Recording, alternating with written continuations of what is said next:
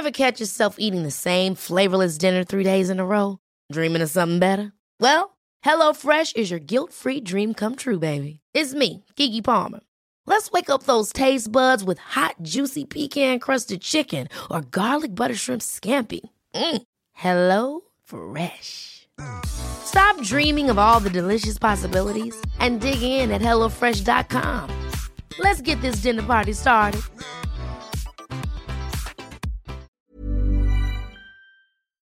Juez federal se declaró incompetente para admitir la demanda de daño moral. Esta precisamente se acordarán ustedes esta pues eh, demanda promovida por el ex candidato presidencial Ricardo Anaya en contra del exdirector de Pemex Emilio Lozoya por considerar que se debe tramitar ante un tribunal local y no federal.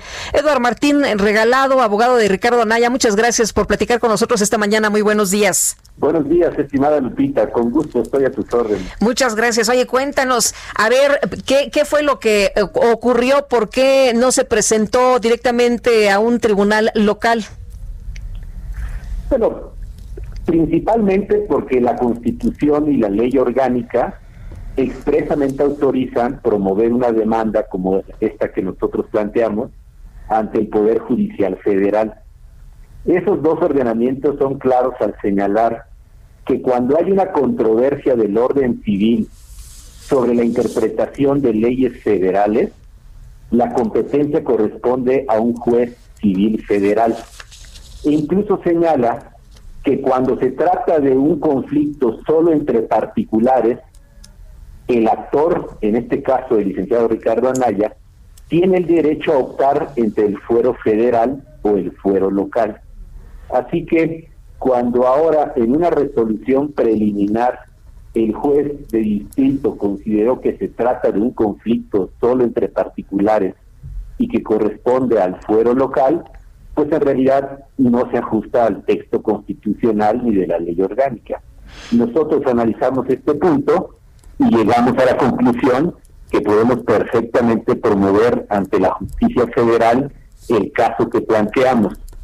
Básicamente hay que señalar que la institución del daño moral está prevista en el Código Civil Federal. Entonces, no hay duda que el conflicto debe resolverse a la luz de una legislación federal y esa es la premisa principal para plantearlo de esta manera. Eh, Eduardo, ¿van a reponer el, proceso? ¿Ustedes van a seguir precisamente eh, presentando estos documentos, insistiendo en la demanda? Sí, sin duda.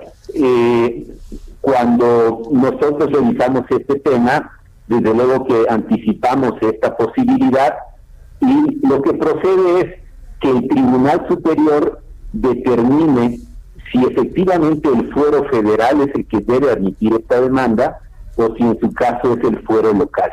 Al final, lo que resuelva el Tribunal de Alzada será el paso que nosotros sigamos. Lo que es claro es que el licenciado Ricardo Anaya está decidido a llevar este asunto ante un tribunal y que a la luz de los hechos y de las pruebas se determine claramente que al licenciado Anaya le corresponde la razón. Ahora, Emilio Lozoya lo que dijo es que había recibido Anaya dinero de, de pues sobornos, ¿no? Bueno, pues el que afirma tiene que probar y eh, como lo ha dicho eh, Ricardo Anaya, esa historia pues no tiene ni pies ni cabezas, porque en la fecha en que el señor Lozoya afirma que sucedieron las cosas, eh, Ricardo Anaya ni siquiera era diputado federal, entre muchas otras inconsistencias que ya ha destacado y que haremos valer ante los jueces. ¿Te sorprendió la respuesta esta en la que un juez federal se declara incompetente para admitir la demanda? No, sinceramente no. Eh, los que digamos hemos visto cualquier cantidad de resoluciones en este sentido, especialmente en los juzgados federales cuando se trata de juicios civiles. Sin embargo, también sabemos que un juicio no se gana ni se pierde en la primera resolución. La que importa es la última. La primera resolución siempre es preliminar. Así que incluso es normal que en casos complejos los jueces prefieran que sea el tribunal unitario, que es el tribunal de segunda instancia, quien se pronuncie sobre si son o no competentes. ¿No es porque se esté actuando de manera sesgada?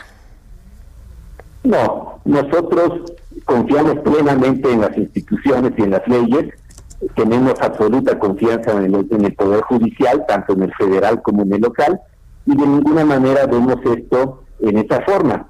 Eh, al contrario, creemos que sí existe una tradición de promover estos juicios en el fuero local, pero también estamos convencidos que la Constitución y la ley orgánica nos autorizan a acudir al fuero federal y por la trascendencia del caso nos parece importante que sea este último el que conozca y resuelva este asunto.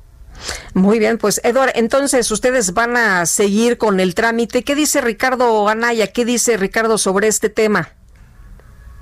Pues Ricardo Anaya está confiado porque al final lo relevante es el fondo del caso.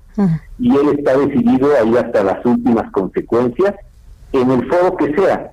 Lo importante al final no es quién sea el juez competente, sino que se demuestre la realidad de los hechos y que se declare judicialmente que la acusación calumniosa presentada en contra de Ricardo Anaya pues es exactamente falsa.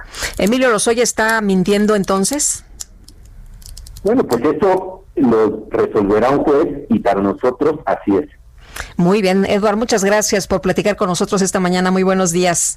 Con mucho gusto, buen día. Igualmente, Eduardo Martín Regalado, abogado de Ricardo Anaya.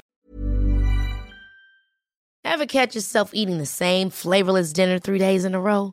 Dreaming of something better? Well, HelloFresh is your guilt-free dream come true, baby. It's me, Kiki Palmer.